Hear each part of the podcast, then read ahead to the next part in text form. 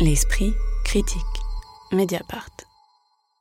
Je vous propose de continuer notre parcours muséal le long du RERB en faisant escale à la station Châtelet-Léal pour nous rendre au centre Pompidou avec euh, cette exposition de la peintre américaine Georgia O'Keeffe dont Beaubourg propose la première grande rétrospective en France, même si le musée de Grenoble lui avait déjà consacré une exposition moins dense que celle visible aujourd'hui puisqu'on trouve ici une centaine de dessins, peintures et photographies qui restituent la très longue carrière de l'artiste née en 1887 et morte 98 plus tard.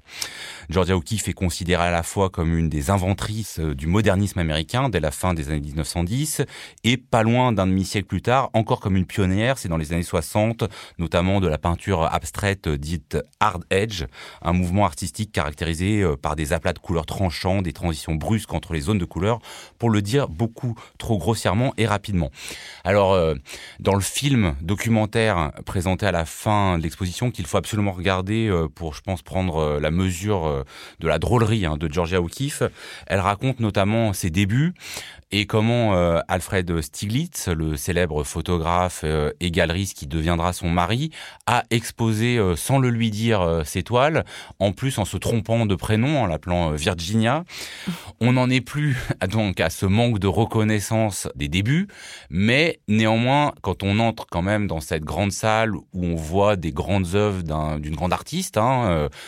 qu'on connaissait assez peu en France, on se demande un peu pourquoi on a attendu autant de temps pour avoir euh, cette exposition. Est-ce qu'on peut faire des hypothèses? Est-ce que c'est euh, la manque de reconnaissance euh, des artistes femmes? Est-ce que c'est la rivalité sur le modernisme entre les États-Unis et la France?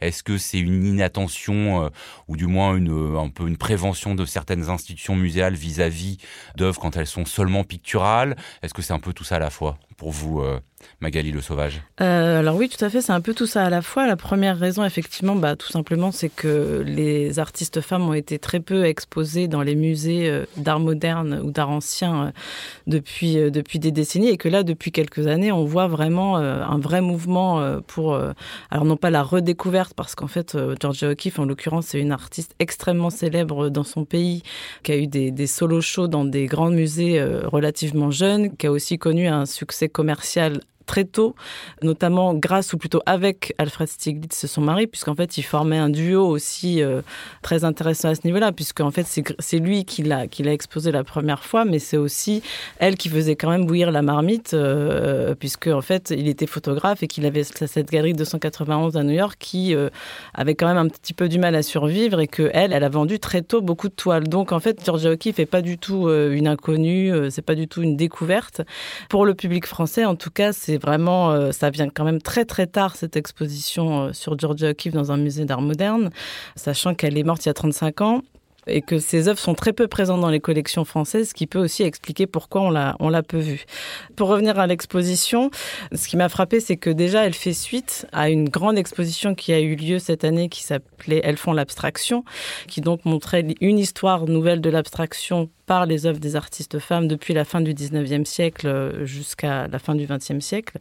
Georgia O'Keeffe a toujours insisté sur le fait que ses œuvres euh, partaient du réel, que ce soit euh, ces fameuses toiles de fleurs, je pense qu'on y reviendra parce que ça c'est un sujet aussi intéressant, ou ces paysages, ou ces vues architecturales. Donc, une de ces œuvres était présente dans l'exposition Elles font l'abstraction, ce qui est euh, un certain paradoxe, puisque Georgia O'Keeffe elle-même a toujours déclaré que ses œuvres n'étaient pas abstraites et qu'elles partaient toujours de l'observation du réel. Alors, effectivement, cette tension entre figuration et abstraction, elle est importante dans cette exposition, mais peut-être, euh, Chris Cyril, on vous a visualisé tout à l'heure dans l'exposition euh, Damian Hirst. Comment est-ce que vous êtes visualisé dans cette exposition? Alors, effort d'imagination, on va se refaire un effort d'imagination collectif il y a une première vidéo, puis après il y a un découpage chronologique qui n'est pas linéaire, qui est fragmenté, diffracté. Donc ça, je trouve ça intéressant sur le plan scénographique, le travail euh, que Didier Autinger a fait avec, euh, avec d'autres, ce travail de, scénographie un peu découpé, quand bien même on est toujours dans une chronologie. Oui, il n'y a pas de parcours contraint euh, Exactement, de, décennie en décennie, comme souvent dans certaines expositions. On peut même se perdre des fois, on peut se dire, ah, mais on a l'impression qu'on a avancé, mais en fait non. Et puis après, à la fin, il y a une vidéo, donc ça c'est un peu cette espèce de boucle pour le coup très classique en fait euh, de euh, on commence par euh, un bout une vidéo et on termine par une vidéo. Et donc du coup disons que bon il y a une poignée d'œuvres. Moi je trouvais qu'il n'y avait pas beaucoup d'œuvres. Et puis on ressort de l'exposition. Alors moi, très concrètement, je suis ressorti, j'ai appris des choses sur le plan biographique, j'ai appris, mais j'ai la sensation que pour le coup, en fait, compte, il y a d'autres choses que la pure ou la forme simplement qui n'ont pas été totalement en fait compte euh, dépliées et déployées dans Par exemple Je trouve qu'il y, y, a un problème de contextualisation. C'est-à-dire que tout au bout de l'exposition, il y a des poupées traditionnelles mexicaines euh, de, en tout cas de peuples natifs euh, américains, qui viennent de, de, la collection du musée euh, Quai Branly, euh, qui ne sont pas du tout contextualisés. Et je trouve qu'en tout cas, cette non-contextualisation, elle est extrêmement problématique, non pas seulement vis-à-vis -vis de ces objets, qui sont mis à l'état d'archives non contextualisées, mais même aussi il y a des mots et des phrases dans l'exposition qui m'ont posé problème. Alors on va sans doute y revenir parce qu'effectivement ça résonne avec l'installation de Georgia O'Keeffe au Nouveau-Mexique, mais j'aimerais quand même qu'on reste euh, deux minutes sur euh, la question qu'abordait euh, Magali Le Sauvage, à savoir est-ce que ça a un sens de parler quand même d'une trajectoire de la figuration vers l'abstraction chez Georgia O'Keeffe, même si elle refusait le terme, ou est-ce qu'il faut abandonner ça? Parce que c'est vrai qu'il y a des fois des motifs qu'on repère, hein, euh, des, euh, des squelettes d'animaux, euh, des, montagnes, des immeubles, et puis des fois le motif est tellement épuré qu'on le perd. Pour moi, je pense que c'est en fait un tiraillement euh, qui, a traversé son œuvre et je trouve que l'exposition rend bien compte de ça. C'est quelque chose qu'on retrouve à, à, travers son œuvre, euh, que ce soit au début, puisqu'en même temps qu'elle représente des buildings new-yorkais, elle va se mettre à représenter des fleurs en cadrage très serré, avec laquelle elle va utiliser en fait, elle va emprunter à la photographie la technique du blow-up, c'est-à-dire du, zoom, et là qui va un petit peu abstractiser le, le, motif et le sujet. Mais même à la fin, quand elle représente ces, ces, ces paysages du Nouveau-Mexique, on voit qu'elle prend un sujet, qu'elle s'essaye, que c'est très figuratif, voire vu tout seul, pas forcément très intéressant à mon, sens, mais vu dans l'ensemble de ce qu'elle va en faire et de la, du, du côté sériel de la représentation du sujet, elle va l'abstractiser et ça va devenir, à mon sens, très intéressant. Et je trouve que l'exposition rend bien compte de ça.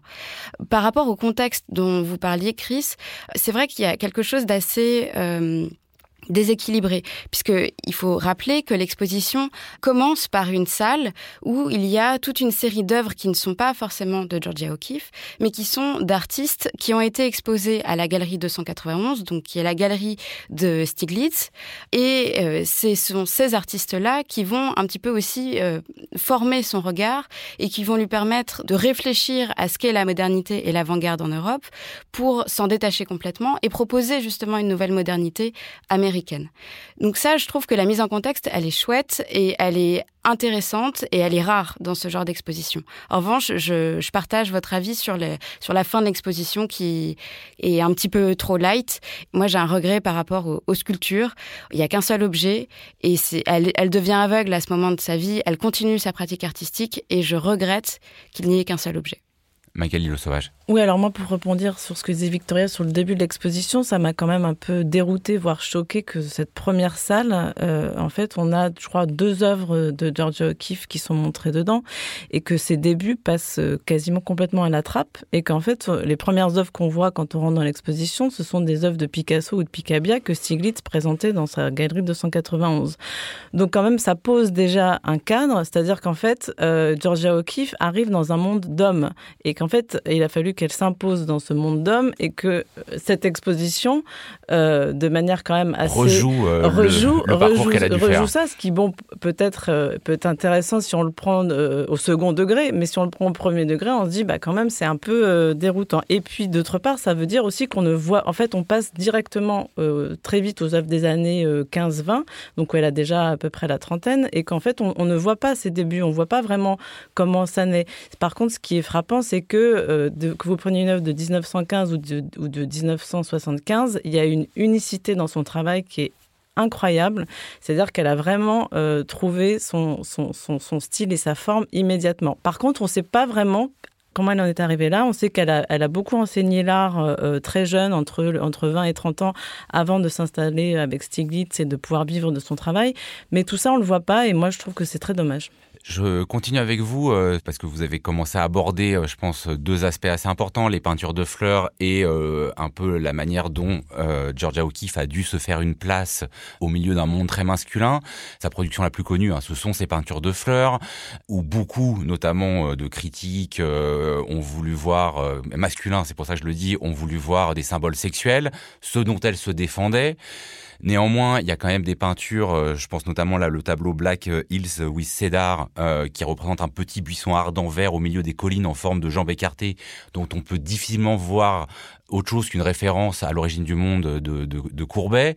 Est-ce que vous voyez quand même une alchimie inédite entre euh, botanique et érotique, comme on l'a dit. Cette dimension érotique, c'est vrai que Georgia O'Keeffe, elle l'a réfutée, mais je pense qu'elle l'a peut-être réfutée pour une raison simple, c'est qu'elle ne voulait pas forcément qu'on la ramène euh, à son statut de femme et à, une, un côté organique de son travail. Ce qui est paradoxal, c'est qu'il faut savoir que c'était quand même une féministe euh, engagée, puisque elle s'est engagée, elle a adhéré au Women's National Party dès 1916, donc elle avait à peine 30 ans. C'était une femme. Alors c'est vrai qu'elle a aussi forgé cette, euh, ce, mythe un peu de la femme indépendante, mais c'était vraiment une femme, pour le coup, dans les années 10, qui vivait seule, qui enseignait, donc qui, s'assumait financièrement, qui vivait euh, au fin fond du Texas pour enseigner, euh, enfin, qui, voilà, qui, vraiment a été, alors j'aime pas employer le mot pionnière parce que ça a des relents colonialistes en plus assez désagréables, mais qui a vraiment quand même, je veux dire, été une féministe et en plus une féministe engagée, pas seulement dans sa vie personnelle et professionnelle. Chris Cyril, euh, il y a notamment, euh, dès avant la Seconde Guerre mondiale, Georgia O'Keeffe s'installe, euh, alors pas définitivement, mais de plus en plus au Nouveau-Mexique. Mhm. Elle va y aller de plus en plus, notamment après la mort d'Alfred Stieglitz. Est-ce que pour vous, ce déplacement géographique crée aussi un déplacement esthétique? Encore une fois, moi, ce qui m'intéresse aussi, c'est l'œuvre en elle-même et le dispositif. Le dispositif qui montre l'œuvre. C'est-à-dire que l'œuvre, on la voit dans l'exposition. Et le dispositif rejoue une certaine modernité pour le coup, de, de l'Amérique, des Amériques, qui est coloniale. C'est-à-dire que, par exemple, quand, quand j'arrive dans l'exposition et je lis Calamity Jane moderne, mm. donc on rejoue le discours du Far West, très concrètement sur justement l'annihilation et l'extermination en fait contre des natifs, mais ça c'est pas dit, c'est pas contextualisé. C'est-à-dire qu'on a seulement ce discours un peu de la, du conquistador en fait. Quoi. Donc elle va au Nouveau-Mexique, etc., Conquérante. Exactement, il y a ce mot employé. Bah, moi je trouve ça problématique en fait, et ça demande en fait compte une contextualisation et une. Euh, alors ça c'est important parce que c'est vrai qu'elle reprend beaucoup des motifs de l'américanité entre guillemets du Far West. Euh, il y a les canyons, euh, les chutes d'eau, les vallées, tout ça. Mais on insiste sur le fait que elle a été attentive à aux productions des populations natives des lieux. Donc est-ce que là c'est pas plus ambigu que ce que vous dites? Disons en fait que c'est pas tant l'œuvre de Georgia O'Keeffe que ce qu'on dit de cette œuvre-là. Je ne parle pas, je ne dis pas que Georgia O'Keeffe fait ça. Je dis que le dispositif lui-même du lieu d'exposition, dans son discours, mobilise en fait compte un discours de la modernité américaine qui est problématique, c'est encore autre chose l'œuvre de Georgia O'Keeffe, mais c'est comment on la, on la, on la montre en tout cas dans cette exposition. Je trouvais ça problématique plus ou moins. Oui, je suis d'accord avec Chris qu'il faut pas euh, faire parler l'artiste à sa place. Euh, en revanche, moi, ce qui m'a frappé justement par rapport à ce discours de l'exposition, c'est que dans le texte qui, introduit l'exposition, euh, j'ai compté, parce que il y, a rien de mieux que compter pour prouver les choses, c'est qu'on a trois fois le mot premier, que vous avez, donc sur dix lignes, hein, il y a trois fois le mot premier, il y a altière, conquérante, pionnière, Amazon, Calamity Jane et légende. Sous ça en dix lignes quand même. Donc là, on voit quand même à, quel point on forge un mythe. Euh, c'est-à-dire qu'en fait, ça, ce sont des choses. Elle, elle n'a jamais dit je suis une légende, je suis Calamity Jane, je suis une Amazon. C'est quand même du du roman en fait un peu tout ça. Et après Georgia O'Keeffe s'est aussi construit un personnage notamment à travers la photographie puisque son, son mari était un grand photographe et qu'il l'a beaucoup photographié mais elle s'est fait aussi photographier par par d'autres amis. Et qu'elle s'est aussi forgé une image comme ça en s'habillant en noir en se montrant de profil euh, vue en contre-plongée donc avec ce côté comme ça monumental femme forte. Et qu'elle s'est aussi construit cette image là donc c'est ambigu parce qu'on sait pas exactement euh, le vrai du faux mais en même temps je pense qu'il faut aussi un petit peu se calmer sur certains euh, attributs de mythes euh, comme ça. Est-ce que finalement euh, ce discours, euh, en effet, qui euh, surenchérit de qualificatifs pour dire à quel point elle était merveilleuse et la première, etc., n'est pas une manière pour le musée de mettre en sous-titre pour le public français et de resituer, une manière de resituer pour le public français qui était Georgia O'Keeffe, puisque finalement, on, le disait, c'est la deuxième exposition en France qui lui est dédiée et la première rétrospective. Est-ce que c'est pas une manière de prendre des raccourcis pour la resituer et pour montrer à quel point c'était euh, quelqu'un d'important sur la, Oui, mais on n'apprend rien sur son œuvre là, quand on emploie ces termes-là, sur sa peinture. Ça dit rien sur sa peinture, ça, ça dit quelque chose de la femme et du coup, encore une fois, ça insiste sur le personnage et non pas sur son travail, pour moi. Christine, d'un mot? Oui, euh, je voulais euh, revenir sur ces peintures, justement parce que j'ai parlé du dispositif. Et justement, pour faire un lien avec Damien Hirst, si Damien Hirst, la fleur, en fait, est totalement sans fond et renvoie à des corps et des vies broyées, il me semble en tout cas que, que les séries euh, de fleurs, euh, en tout cas de Georgia O'Keeffe, c'est aussi, et c'est pour ça, je pense, pour revenir à la question dont, dont, on parlait tout à l'heure, c'est aussi une manière de sortir de la représentation. Mais la représentation, c'est-à-dire que en tant que dispositif de pouvoir. C'est-à-dire qu'à chaque fois qu'on interprétait ces tableaux-là, parce que précisément elle était femme, pour elle, c'était une manière de sortir aussi du, discours euh, psychanalytique. Et ça, je trouve ça extrêmement important, parce qu'au final, je pense qu'en fait, de manière toute simple, en fait, c'est relatif à la création.